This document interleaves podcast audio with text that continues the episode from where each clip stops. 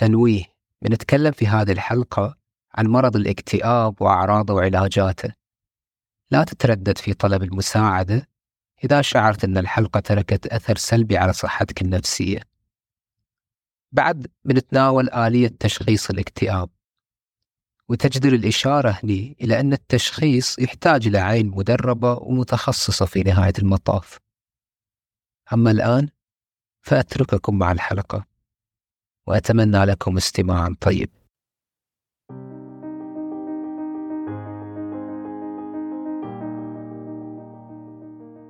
سلام. حياكم الله في بودكاست بشر. راح نفتح مع بعض نافذة نطل منها على قصص وتجارب البشر في عالم الطب والصحة حتى نفهمهم بشكل أفضل.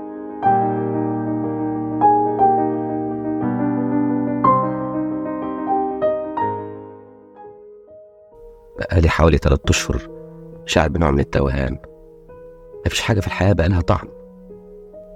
فقدت الرغبة في العمل. حاسس بملل غريب من كل شيء. حتى من بيتي وأولادي. زي زي ما أكون وصلت لنهاية العالم. وانتهت الرحلة. هذا مقطع فيلم مستوحى من رواية الشحات. للأديب المصري نجيب محفوظ. عمر الحمزاوي بطل الرواية رجل أربعيني محامي مشهور وثري أوضاع الأسرية مستقرة وناجح اجتماعيا. يلم باضطراب نفسي يغير مجرى حياته. يسلب كل طاقته. يشر رغبته في العمل ويزهده في الحياة بشكل عام. والعبارات اللي صاغها نجيب محفوظ على لسان البطل تصلح لفرط دقتها أن توضع في مقاييس الاكتئاب. إذ يقول البطل عمر الحمزاوي للطبيب مثلا أشعر بالخمول ماتت رغبتي في العمل وكثيرا ما أضيق بالدنيا والناس والأسرة نفسها. لا أريد أن أفكر أو أشعر أو أتحرك كل شيء يموت ويتمزق. مو شيء بسيط مو إنه بس اكتئاب الحين بتمر على ناس وايد يقولون بس يوم كذي الجو مغيم وهو ما عاجبهم قالوا أوه في الاكتئاب بسبب الجو. فيعني مو كذي الموضوع الاكتئاب الاضطرابات النفسية كما هي الأمراض الأخرى ممكن تصيد أي إنسان. ما في أحد محصن بشكل كلي من هذه الاضطرابات. فالإنسان خلق ضعيفا ولأن فيما حصل أثناء جائحة كورونا وتفشي الاضطرابات النفسية وقت الحجر خير دليل. والاكتئاب بالخصوص حسب آخر الإحصائيات شهد ارتفاع كبير خلال العقدين الأخيرين. آخر تقارير منظمة الصحة العالمية تشير إلى أن 4% من سكان الكرة الأرضية يعانون من الاكتئاب. وما أبالغ إذا أقول تكاد لا تخلو عائلة من هذا الاضطراب. واجد من اللي يعانون ما حد يعرف عنهم حتى أقرب الناس لهم وهذا راجع لوصمة العار المرتبطة بالأمراض النفسية. والشيء بالشيء يذكر من العجيب أن الأمراض النفسية والاكتئاب بالخصوص ما كانت تحمل في الماضي الوصمة اللي تحملها الحين.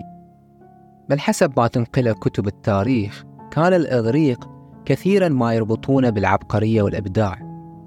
وقد قال سقراط يوما إذا كان الجنون هدية من السماء فالكآبة طريقنا إلى تلقي البركات.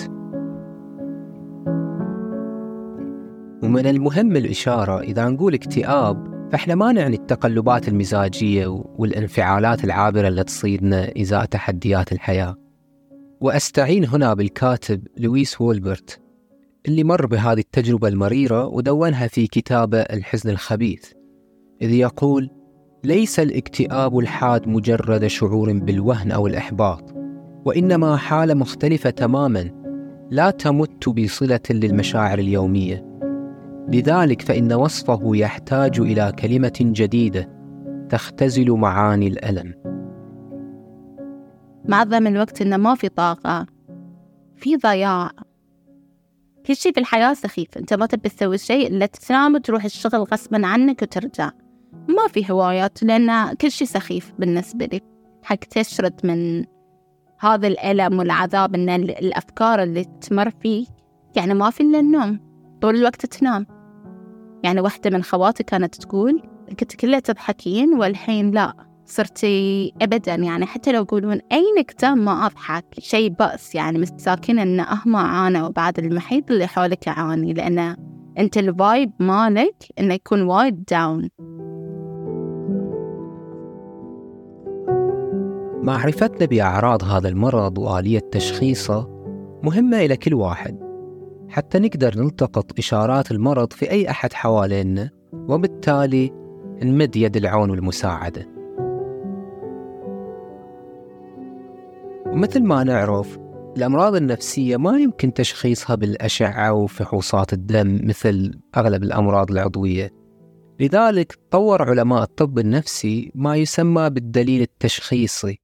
وهو بمثابة الأداة المعيارية لتشخيص الأمراض النفسية وخلوا انطباق عدد معين من الأعراض النفسية لمدة زمنية تم الاتفاق عليها بينهم اللي هي في الاكتئاب أسبوعين متواصلين فما فوق شرط لتشخيص مرض الاكتئاب. هذه الأعراض مثل مزاج مكتئب طول اليوم وخصوصا يكون الصبح بعد الاستيقاظ يكون أثقل شيء ومن ثم ممكن يتحسن المزاج خلال اليوم.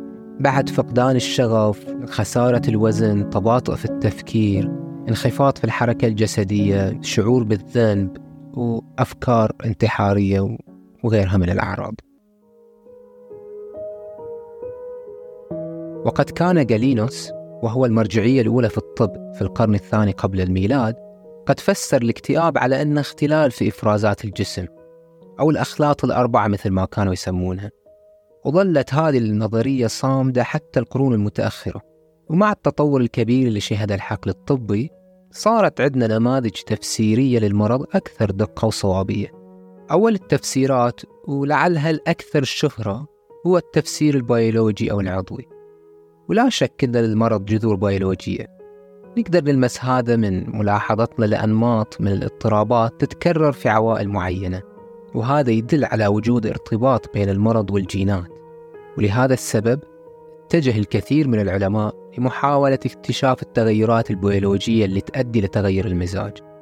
وبالفعل لاحظوا أن الاكتئاب مرتبط بشح النواقل العصبية داخل الدماغ. وأشهر هذه النواقل هو السيروتونين. بعد شافوا أن كثير من الهرمونات ممكن تأثر في المزاج مثل هرمون الغدة الدرقية أو حتى اختلال الهرمونات الأنثوية واللي يفسر تقلبات المزاج مثلا بعد الولادة. بناء على كل ذلك كرسوا العلماء جهودهم خلال العقود المتأخرة لإنتاج أدوية تعالج هذه الأسباب.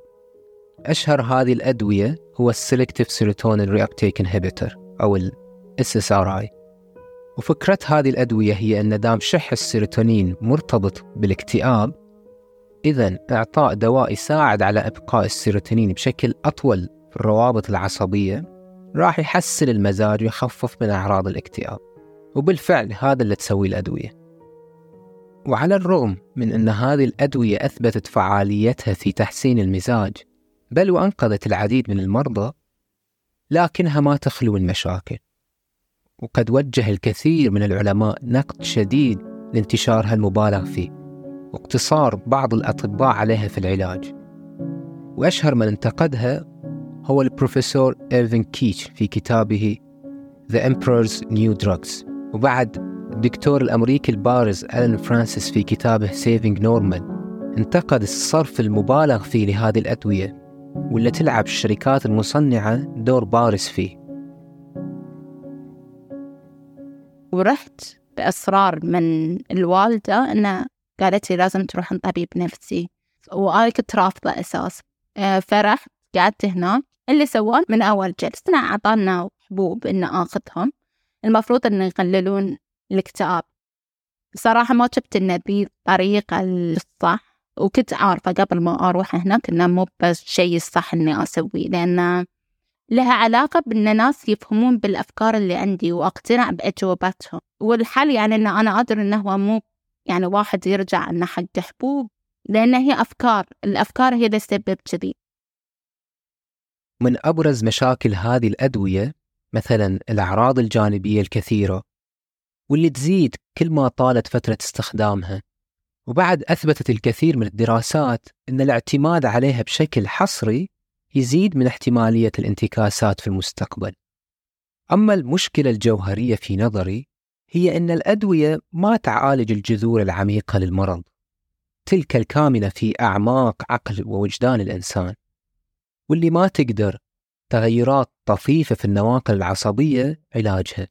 وأقتبس هنا عبارة للطبيب النفسي عبد الستار إبراهيم من كتاب الاكتئاب يقول فيها العقاقير ضبط للأعراض وليست علاجا للمرض. وبهذا المعنى فالعلاجات الدوائية ما هي إلا مرحلة أولى من المراحل الميسرة للشفاء Medications are too heavily relied upon. Medications are viewed as somehow going to be the answer. And I can tell you the more that we understand the social aspect of depression, the more confidently I can say to you there will never be a drug that cures depression any more than there will be a drug that cures racism or poverty. وبالمناسبة وفيما يتعلق بالجذور العضوية للمرض توجد طرق عديدة غير الدوائية تشتغل بعد على هذا الجانب وما تقل عن الأدوية فعالية حسب ما أظهرت الدراسات. الرياضة وتحسين جودة الطعام مثل الابتعاد عن ال fast food والسكريات والأطعمة المصنعة. الرياضة وايد ساعدت صارت جزء مهم في يومي. لو كنت أدري أن تأثير الرياضة من قبل شلون؟ يعني نفسيا علي إنه شلون تساعدني تعدل مزاجي وكذي فالحين صار جزء مهم في يوم إن أنا أمارس الرياضة.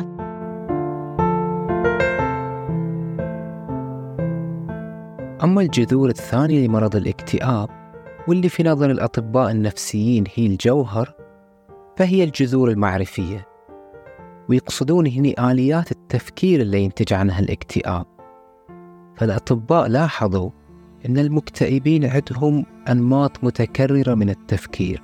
هي أشبه بالنظارات اللي يشوفون منها الواقع بشكل مشوه وبالتالي تظهر عليهم مشاعر وسلوكيات بناء على قراءتهم الخاطئة للواقع.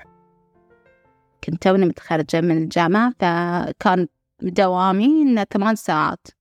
بس لأن كنت أقضي طول اليوم أساسا أصياح بس إني قاعدة أصيح لأن أبي تروح هذه الأفكار وما تروح. اضطريت أساسا إن ساعات العمل إن أنا ما أقدر إن أشتغل ثمان ساعات. إن قللتهم لأربع ساعات ودشيت للمدير هو إنه قلت له إن أنا ما أقدر. صرت أشتغل أربع ساعات وبعدين بس أرجع أسيد أنام. صراحة أنا كنت أتجنب إن إني أروح بيت أهلي وحتى كربع أو أي شيء يعني البنات اللي وياي كان في الجامعة ولا ولا أي رابع كانوا قراب إنه قطعت علاقاتي فيهم خلال هذه الفترة لأن ما مو بمزاج إني بشوف ناس وبتكلم عن أشياء. يعني ما كنت أقدر أتكلم عن أي شيء ثاني. كل اللي يدور في بالي هاي الأفكار تتكرر تتكرر تتكرر آليات التفكير اللي تشتغل في عقل المكتئبين كثيرة. والدكتور إبراهيم أوردها في كتاب الاكتئاب تحت عنوان كيف يفكر المكتئبون؟ وبكتفي هني بذكر أربعة منها. واحد التعميم. وهو الميل إلى إطلاق الأحكام المطلقة والتعميمات المتطرفة. وهذا خلاف العقلانية والتفكير المنطقي. فمثلا من يبتعد عنا صديق ويخفف تواصله وياه دايركت يستخلص قاعدة كلية. وهي أن ما في صداقة حقيقية في هذه الحياة. اثنين عزل الأشياء عن سياقها أو يسمونه التجريد الانتقائي Selective Abstraction. وهي أن يركز المرء على جزء من التفاصيل السلبية ويتجاهل الموقف ككل. مثلا يرجع البيت بعد ما يخلص دوامه وما يتذكر إلا الأشياء السلبية. فلان تجاهله وفلتان قاطعه وهو يتكلم ويستخلص من هذه المواقف أنه هو تافه وغير جدير بالاحترام. بس ينسى أن التقى بناس واجد غيرهم أظهروا له الود والاحترام. ثلاثة التأويل الشخصي للأمور أو ال personalization وبمقتضى هذا الأسلوب من التفكير يجنح المرء إلى التورط في تحمل مسؤولية أخطاء ما له شغل فيها. فتشوفه يجتهد في إيجاد أي قرينة في الحدث تخليه يتحمل المسؤولية ويحمل روح السبب. مثل ما نعرف أن هذه هي إحدى سمات المكتئب وهي الشعور المبالغ فيه بالذنب. أربعة التهويل والتهوين وهي أن يميل الإنسان إلى المبالغة في إدراك الأشياء. فالخطأ البسيط يصبح كارثة وتدمير للسمعة ومجرد نقد عابر بالنسبة إليه جرح لكرامته. والعلاج اللي يسعى للنفاذ لهذه الجذور المعرفية وآليات التفكير يسمونه العلاج المعرفي السلوكي ولا من خلاله يحاول المعالج رصد هذه التشوهات الإدراكية وبعدين يشتغل على تغييرها وتصحيحها. وهو علاج يتطلب جهد ووقت كبيرين من الطرفين من الطبيب والمريض ولكنه فعال على المدى البعيد. أنت أشجع مما تتصور وأقوى مما تتخيل وأذكى مما أنت فاكر حاجة بسيطة. أنا أشجع من النحلة وأطول من البطة وأعلى من الشجرة ولا كانت البقرة.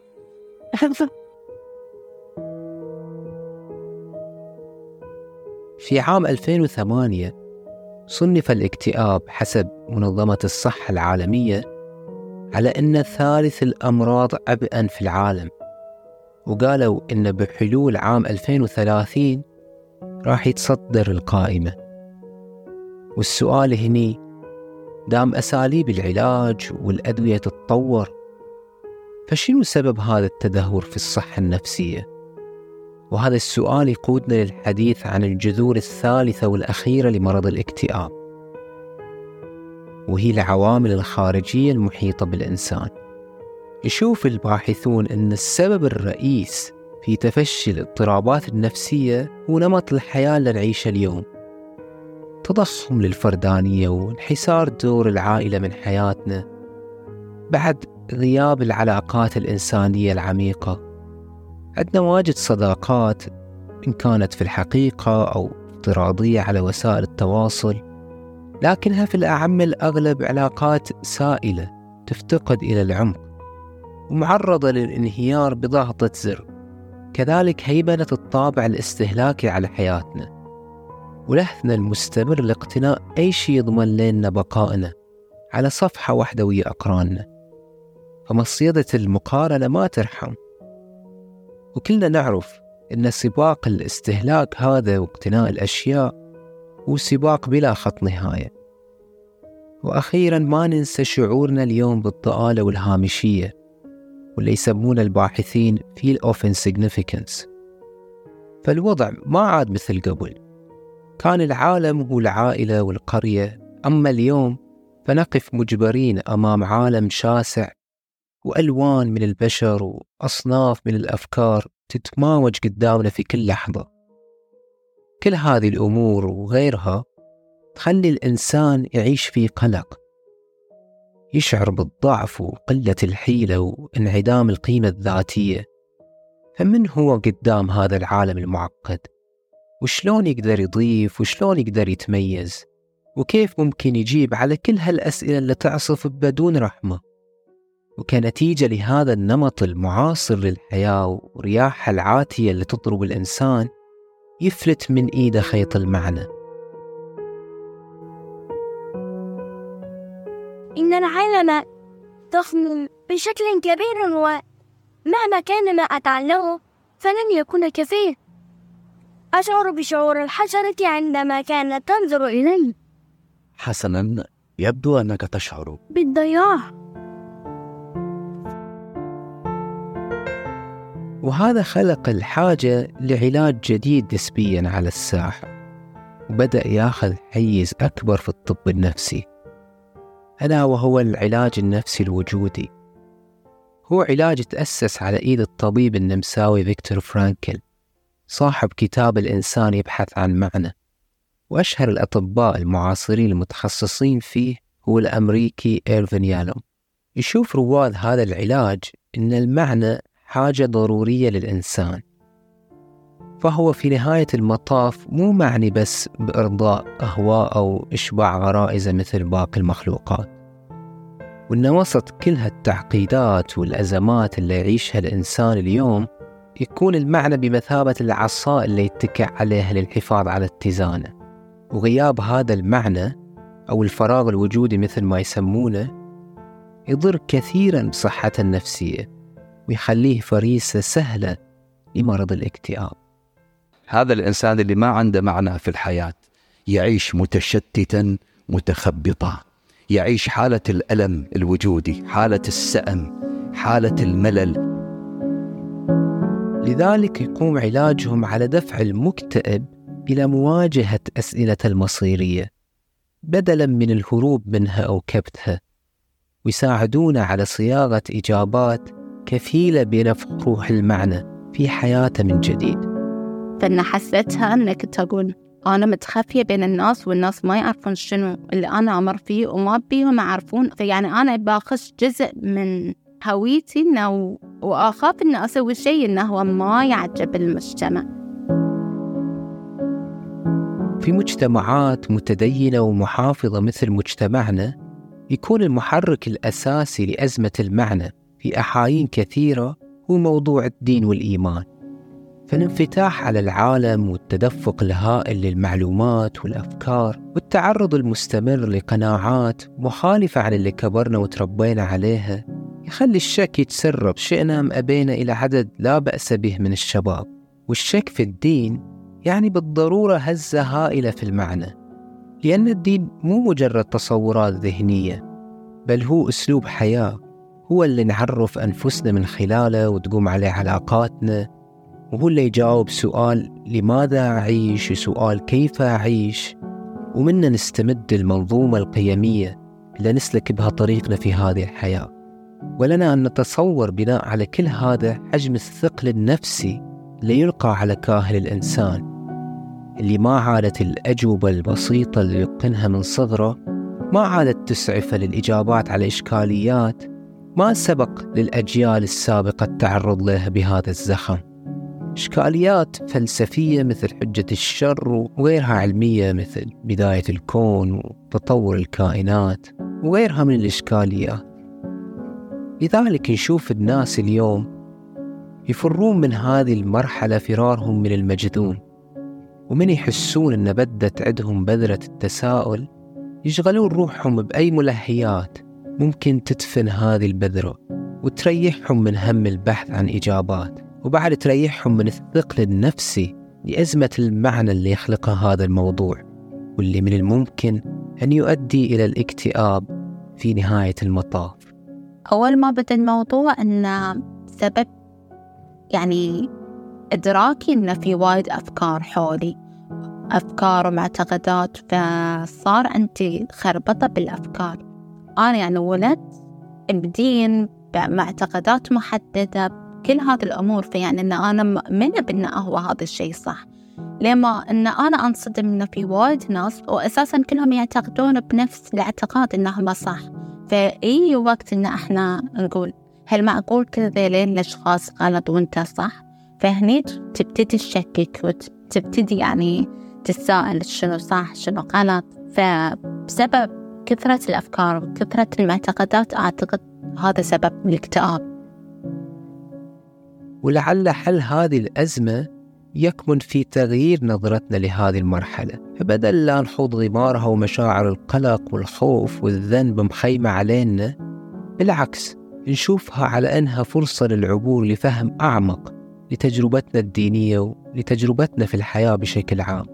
وما أجد وصف أجمل من وصف ابن القيم في مدارج السالكين إذ يقول اليقظة هي انزعاج القلب لروعة الانتباه من رقدة الغافلين. وفي نظري القاصر تحتاج هذه المرحلة لعلاج وجودي بطابع ديني.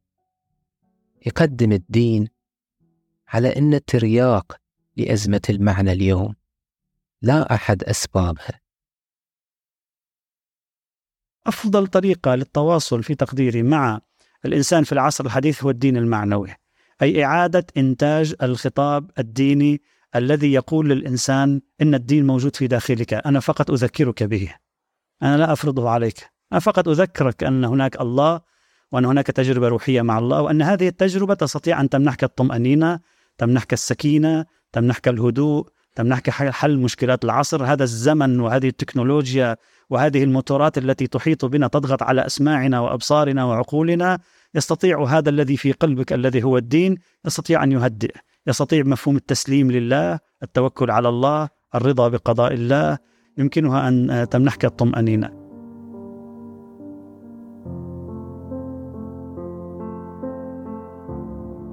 الدواء الحقيقي بيدك أنت وحدك. كانت هذه الكلمات البسيطة هي الوصفة التي قدمها الطبيب لعمر الحمزاوي. فالطرق العلاجية التي ذكرناها باختلاف مدارسها لها دور مهم في رحلة التشافي والعلاج.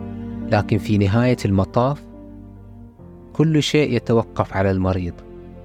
يتوقف على إيمانه بأن هذا الوقت سيمضي وأن لا بد للغيمة أن تنقشع وللغمة أن تنكشف. وكما قال الإمام الشافعي يوما وتضيق دنيانا فنحسب أننا سنموت يأسا أو نموت نحيبا وإذا بلطف الله يهطل فجأة يربي من اليبس الفتات قلوبا. أحد الأسباب اللي خلتني أتجاوز الاكتئاب آه هو أن أنت تكون مطمئن لفكرة محددة. أنت لما تقرأ بسم الله الرحمن الرحيم قبل كل سورة في القرآن فإن هني تعرف أن الله يقول عن نفسه أنه أرحم الراحمين فهو رحيم على عباده فالشيء عقب ما يعني استشعرت رحمة الله خلاص أن أنا ما عاد فيني الخوف والقلق بس ال healing إنه كامل يحتاج إنه okay أنا ثلاث سنين بس ليه ما صرت recover من كامل؟ يحتاج لي يمكن سبع ثمان سنوات إنه خلاص أنسى هذا الشيء وعادي اني أتكلم عن الاكتئاب. مو شيء سهل إن أنت تتكلم عنه. يعني قبل ما كنت أعترف إن عندي فشيلة انه صادني اكتئاب شلون صادني اكتئاب الحين أمشي واقول مريت بتجربة اكتئاب. وأعرف إن هاي إن فيني اكتئاب. أي بالضبط